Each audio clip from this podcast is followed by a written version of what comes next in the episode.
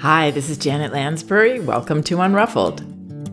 Today I'm going to be responding to two different questions from parents who have different specifics, but both of them are about handling behaviors when we can't be there physically in the way that we would like. How do we help children with these behaviors? Okay, here's the first question I received in an email Dear Janet, thank you so much for your podcast and other materials. You are so generous with your time. I know I've learned so much, not only about parenting and my child, but also through this wonderful parenting experience myself. I am grateful. I do have a question. My child is two and a half and obviously has all the corresponding behaviors. D is sweet, very intelligent, amazingly verbal and expressive, and also very, very physical. It's sometimes easy to forget that my child is only two, as you sometimes feel you're speaking to a four year old. That said, of course, there are the usual two year old struggles, which can be seemingly incongruous, but of course are entirely age appropriate. My question is about physically intervening as you suggest. I have some physical challenges that make it hard to hold hands to stop a hit, for example, or physically move us to another location in the event of a public tantrum. Of course, my smart kid has figured out that it's easy to lash out on days when I'm physically unable to deal, and this hurts us both. I don't know what to do though, because clearly words aren't enough. I tried to search your archives for posts about disability, but didn't find anything easily. Am I missing something? Any advice for me and other disabled parents out there? Thank you so much for your precious time. Well, first, I just want to say that it's absolutely my pleasure to be able to share something that might be helpful to other parents. And I am grateful too to be able to do that. And I love what this parent says through this wonderful parenting experience. She's learning about herself. That's what this journey can be about. And that's what I've felt too about learning this way of being with children. It's been healing for me, it's been enlightening, and it continues we're never done learning about how to relate to these important people in our lives. So, now to her question what do we do when we know our child seems to need a physical intervention of some kind? They need help in that way, and we can't really do it the way we'd like to. What matters is, first of all, prevention. And we can't always prevent these incidences, of course. So this isn't to feel guilty or that we're doing something wrong if they still come up. But sometimes we can do more about prevention than we might believe. One way of doing that is by tuning into our child and understanding their rhythms and what kind of situations might be difficult for them. Doing things like shopping earlier in the day when our child has fresh energy and including them in these errands as much as possible. So it isn't just a passive experience. Being careful about stimulation. I also love what this parent says about her child's two and a half, and it seems like she's speaking to a four year old sometimes. Yes, she's noticing how treating her daughter with respect and speaking to her respectfully has taught her all this language, and it is even more challenging sometimes to see how little these children are while they've been on the planet for just a couple of years. And their ability to self regulate is very, very low. Sometimes they surprise us with their poise and their maturity, but it will help us to remind ourselves on a daily basis that this is a very small person who will need a lot of help. And the balance that they thrive on can be a lot more sensitive than we might believe. I notice this all the time in my parent child classes where a child seems to be thriving in the group, playing with other children, poised, very calm and centered. And then the parent gets up to go put something on the other side of the room for a second or just moves a little bit, and that child will seem to completely lose their balance. They're totally shaken from where they were. And it's always interesting because you feel like they've got it all together, kind of. And then you notice that, wow, there's a foundation in place here that's allowing them to thrive in that way. a foundation of familiarity, predictable environment, allowing them to gauge the amount of stimulation by letting them free play. And the parent is there, observing, supportive, present. So all of those things can matter. I love what Susan Stiffelman has to say about prevention. She uses this analogy of parents needing to be the captain of the ship. And she notes the importance of not putting a bunch of icebergs in front of us to make it harder for ourselves to navigate these situations. So I don't know what those specifics might exactly look like for this family or any family or any child. Each child is different in their sensitivities towards certain types of stimulation, but these are things to look out for to help ourselves. Another aspect of prevention is our commitment to what I call an all feelings allowed environment and relationship. It's fascinating to me how many of the moments that we miss, and I'm including myself here, to welcome feelings rather than push back on them. As adults, most of us have this strong tendency to push back. We don't mean to, and we're not doing so harshly or unkindly. We forget that children share feelings as much, if not more, than they share facts. So when a child says, I don't like this breakfast that we know that they usually love and always eat. Most of us are inclined to say, Of course you do. You love pancakes. That's your favorite. Instead of, Wow, today you're not keen on that. I'm sorry, that's all we've got. Just letting the feelings be. And this is preventative for us in these difficult situations physically that we may not be able to rise up to because the feelings are getting to flow all day long, or as much of the day as possible. When we remember that feelings are not facts, we don't feel threatened by them as parents.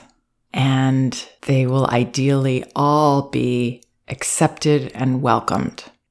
If we don't do that, then there can be a buildup in that child that's going to give us problems later. So, an all feelings allowed environment is preventative for those difficult situations.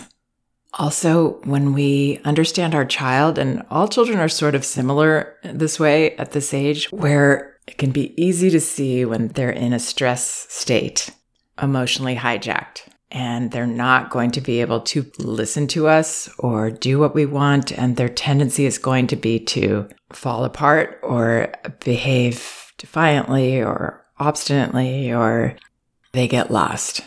If we can see this early, we can prevent the behavior or get ourselves out of the situation with much less physical ability or energy. I don't know at all what this parent's disability is, but I've worked with parents who have physical disabilities and they're amazed by how little they actually need to do when they catch things early and come into the situation with what I call confident momentum.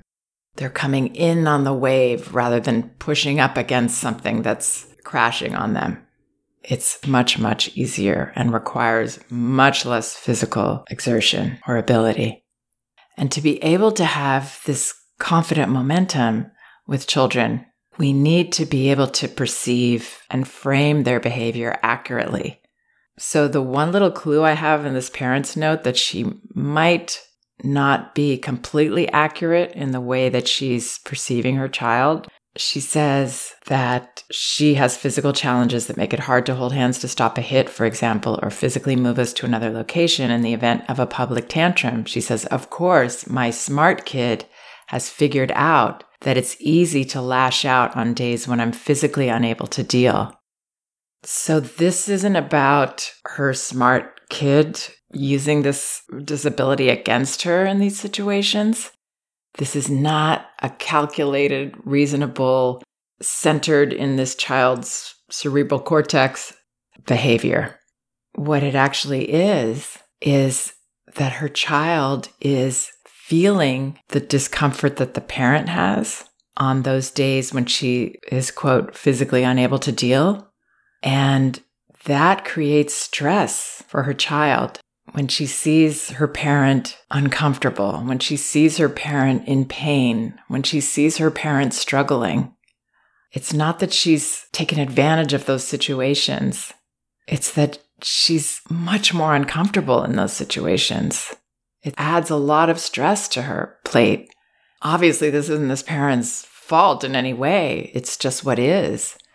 But this is similar to when, even with an infant, we might be changing their diaper. But on this day, we're running late and we have to leave. I mean, we have to leave with our child, or there's a caregiver coming and we're feeling uncomfortable. We're feeling stressed. And what happens? This baby is suddenly much less cooperative. They're stiffening up, they're putting the brakes on us. It feels so unfair, right? How come they're doing that when I really need them to cooperate right now so this can go smoothly and I can get this done so I can get out of here? But the baby or the toddler or the four year old or the six year old or any child isn't trying to hurt us, isn't being mean right there. They're feeling the emotions of this precious God in their life. That vulnerability that we have is very uncomfortable for children. I, I remember a time when my father, and I think I was even almost an adult by then, or I was an adult, and my father like fell over, like flat on his face in the yard one time.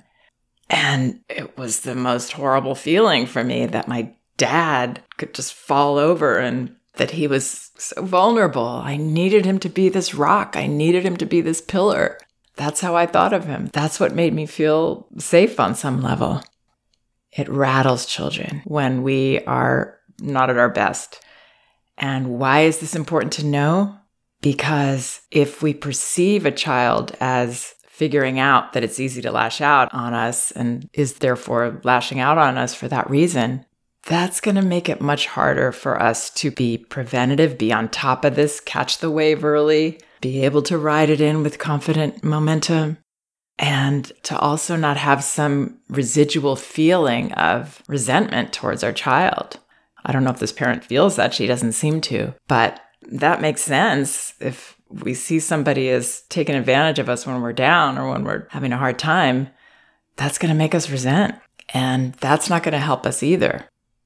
So the way we perceive is going to decide the way that we feel. And the way that we feel will allow us to respond in a helpful way. So, knowing that our child isn't out to get us in these moments, and also knowing that we're not going to get anything that we can't handle, especially from a two year old, even with physical disability, it's going to be okay. Even if we're out in a public place and we need to move our child, maybe we can wait there and just sort of shield them so that they're comfortable. Or maybe we can ask someone, can you just help me? I need to move my daughter. But the worst that happens there is she lets go of those feelings and has a meltdown there in the public place. It will be less likely to happen if we can feel assured that no matter what, we're going to be able to handle this situation. Is it going to be the ideal way of handling it? Maybe not. If we can catch it early, we can escort her out with just a hand on her shoulders, maybe, or even just with words if we catch it early enough. And if we, instead of seeing it as she's lashing out purposely in some way, if we can see it's like, whoops, she's going over the edge here, I'm going to help her. And I can. I can be this person. I can be what she needs. And generally, I'm not going to put myself in a situation where I don't feel that there's some way I can handle this. And then I can proceed with confidence, which will then be felt by my child and she will be less likely to go off. So it, it really starts with us. And then understanding specifically why my child is lashing out. Is it just because she's feeling my vulnerability and that's uncomfortable for her when her leader's feeling so vulnerable? Or are there other things going on in her life that are creating stress? It will help us to feel on top of the behavior if we perceive it accurately again and understand where it's coming from. Sometimes we won't be able to, but there's always something, there's always a reason that children feel the way they do. And when they're this age, no matter how articulate they are about a lot of things, they cannot understand or articulate these feelings, these impulses. That comes later. So I wish that I had a special tool or a certain thing that she could say. But, well, first of all, I don't know of a tool or a word to say to, to fix this. Secondly, what's important is our overall perspective and attitude and understanding of what's going on. That will serve us in our relationship with our child for the rest of our lives. Now, just jumping into this other question quickly. I'm not going to read her introduction, but just jump to the chase here. My son is recently two and has started a serious throwing chapter. When I'm alone with him and not otherwise occupied, I'm confident in how to handle this. I stay close but calm. I gauge his energy. I stop his hand before he throws, or I pick up what he has thrown and say something like, I see you want to throw. I can't let you do that. And then move on. However, I also now have a three month old and a house to run and dinner to make, etc. So, how does my response change when my hands are full and he starts testing with throwing? He sees that I'm nursing the baby and he's frustrated that he doesn't have my attention or that my hands are full with dinner, and he starts boundary testing, mostly by throwing anything he gets his hands on. Sometimes I will say, I see you're throwing your toys and I will help you as soon as I'm done here. But that doesn't really seem to make a difference. Sometimes I look at what I'm doing and pretend that I didn't notice so that he might think I'm just not seeing it because I know I can't actually make him stop from a distance. Is this just a phase and the only way out is through? I guess I'm just not really seeing results with my current responses, but maybe that's just the chapter we are in right now. Maybe seeing results in the way of him stopping in the moment isn't the goal, and we will just eventually be through this part and the actual goal is really just that he sees me as unruffled. Please let me know what words to use and how to address behavior when I can't be with him, especially when the thing I'm doing and have to do is likely the trigger. Thank you so much. So, this parent is very much on the track of understanding what's going on here, and her response sounds great. She seems to understand that her child is having emotions about this big transition in their lives how scary that is for him and that that's causing him to act out. So she understands all of this. And I would say that I think, in a sense, this is just a phase and the only way out is through. But I would still look at one of the points that I tried to make with this other parent, which is that all feelings allowed environment where he may be sharing some of these feelings masked in other specifics that don't even seem to make sense a lot of the time, but where she may be pushing back a little bit or negating some other feelings that he has, some other moments during the day when he's expressing to her. That will help. All those moments where children are sharing a feeling of some kind or showing a feeling are important to receive.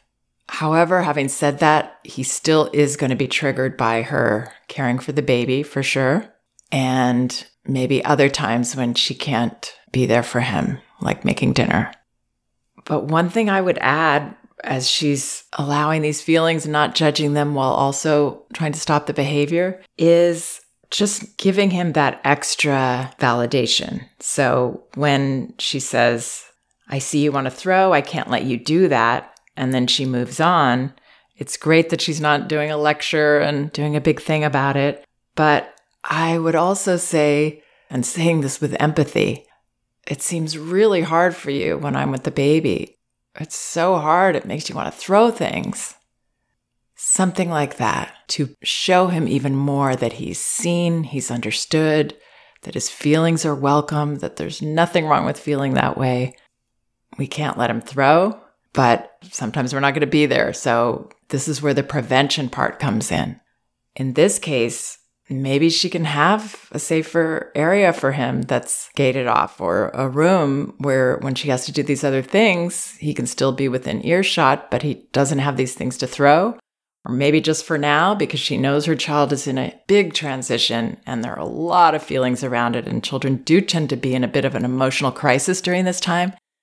So maybe the heavy trucks aren't out. This will help us to help him.